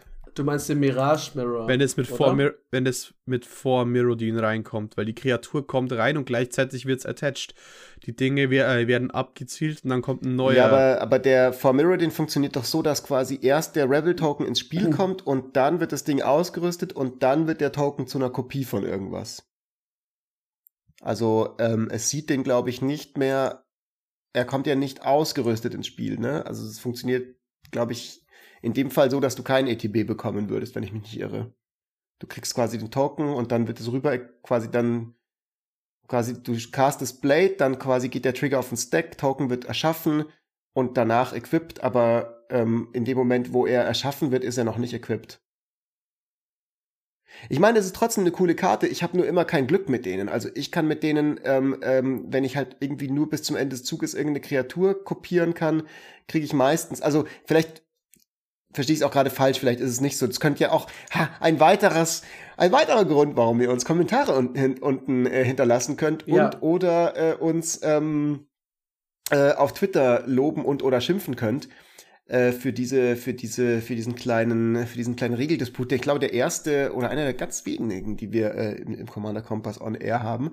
Ähm, aber Exil von mir, weil ich weiß, dass die Karten gut funktionieren können. Nur bei mir klappt es nie, dass sie gut funktionieren. Und ich habe kein Glück mit denen und deswegen Exil, obwohl die Karte cool ist vom Flavor her. Na, also, also für mich bleibt es auch ein Spiel, auch wenn es nicht funktioniert, aber ich denke, du kannst ETBs damit schon kopieren. Das finden wir redaktionell raus und ich glaube, dass wir so ein bisschen eh am Ende sind. Also ich hätte eine Karte hätte ich noch. Ich weiß nicht, ich habe jetzt nicht mitgezählt, wie viele wir alle schon, wie, wie wir durch sind. Ich sehe auf die Zeit, wir haben relativ viel. Fünf. Ich bin jetzt bei fünf. Jochen ist bei fünf. Du bist. Wir müssen, und vielleicht sollten wir noch über Atraxa reden. Dann lass uns doch noch mal ganz kurz über die Atraxa reden und zwar ohne, ähm, weil die so ein bisschen, die ist ja so ein, also die ist ja so der der Tamogolf ne, des Sets. Die hat so einen kleinen, so ein kleines Easter Egg ähm, drin. Und äh, zu der Karte selber habe ich gar nicht so eine extreme Meinung, außer dass ich sie jetzt nicht so spannend finde. Aber ich sag mal, was sie macht. Atraxa Grand Unifier. Entweder man liebt sie oder man hasst sie. Auf jeden Fall ist sie eine der bekanntesten Legenden von Phyrexia und sie ist wieder da äh, ehemals Platinengel, dann äh, Atraxa geworden. Äh, jetzt hat sie zu, eine zusätzliche Farbe bekommen, äh, kostet drei farblose, grün, weiß, blau und schwarz. Ähm, und hat 7-7 und fliegend und Vigilance und Death Touch und Lifelink, also eine Ability für jede Farbe, so wie die vorherige Atraxa auch.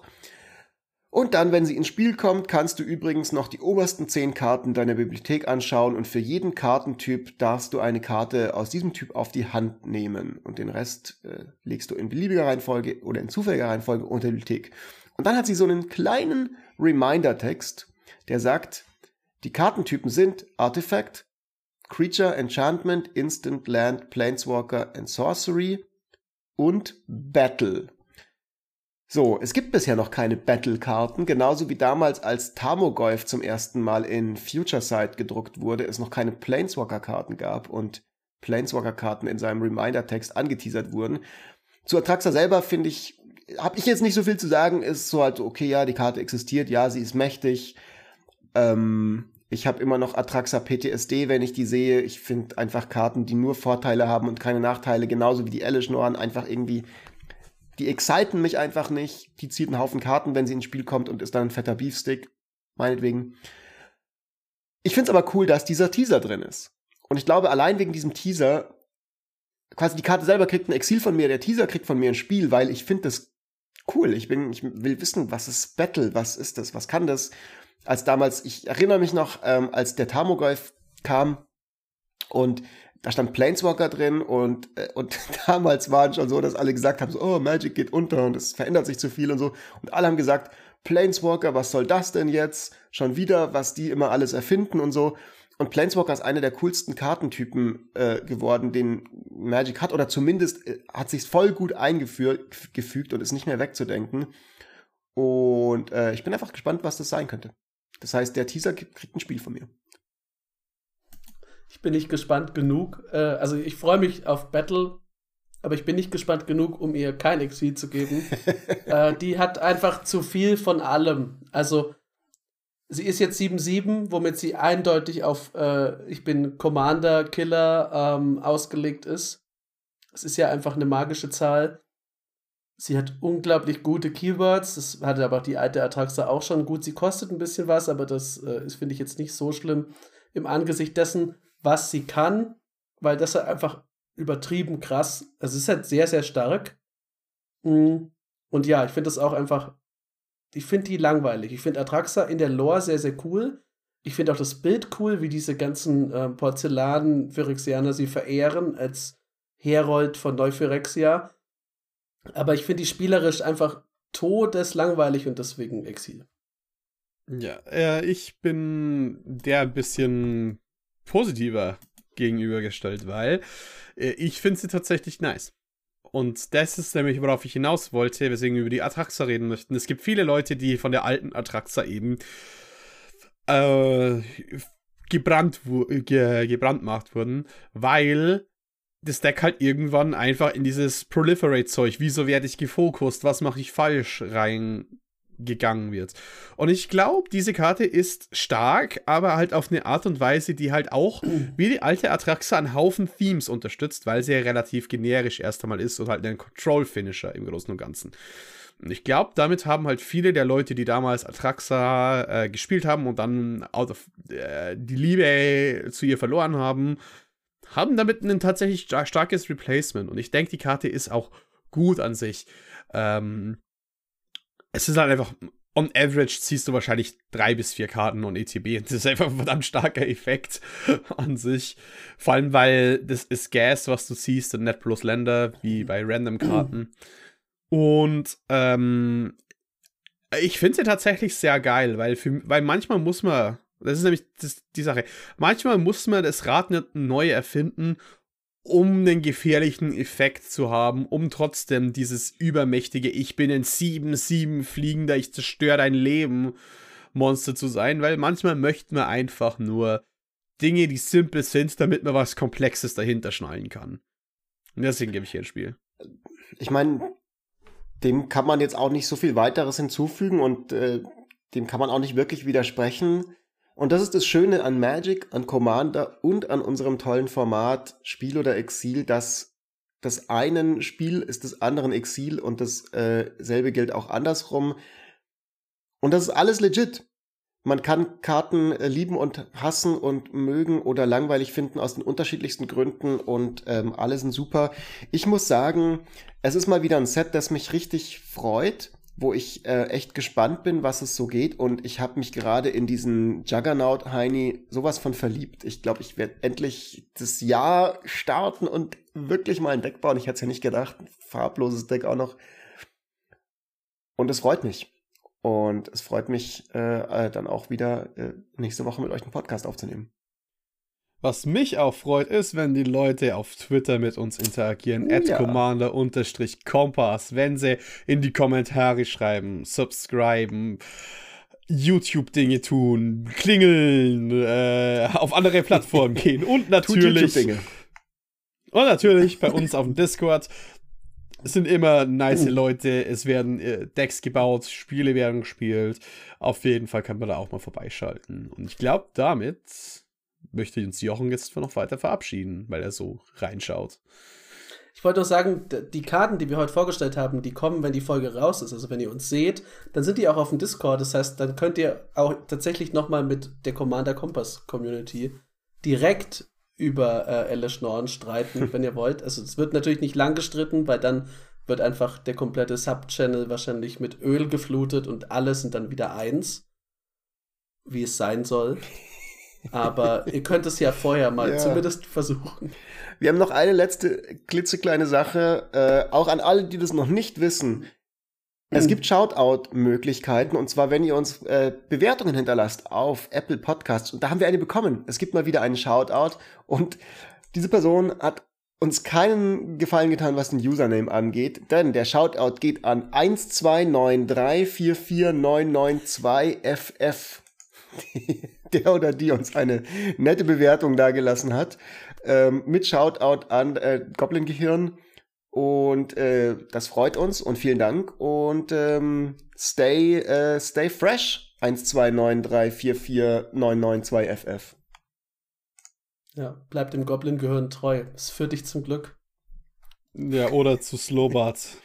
Uh, der ist jetzt auch glücklich, Freddy. Du siehst ja, endlich ein. Genau. Ich bin glücklich, wenn ich eigentlich mehr Käsebrot hier essen kann, das die ganze Zeit vor mir liegt. Random Sache, mit, die ich noch droppen möchte am Ende der Folge. äh, ähm, ich vergesse ja ständig Kartennamen, aber einer, der mir gerade wieder eingefallen ist, den ich mir unbedingt merken wollte, ist Asmora Nomadica Daisti Nakuldakur. Und den wusste ich jetzt auswendig und ich hoffe, ich habe ihn noch richtig im Kopf, aber diese Karte gibt es auch noch. Da muss hat mich gerade der Username gerade dran erinnert. Okay. Alles klar. In diesem Sinne. Ciao, ciao. Bis zum nächsten Mal. Ciao. Servus.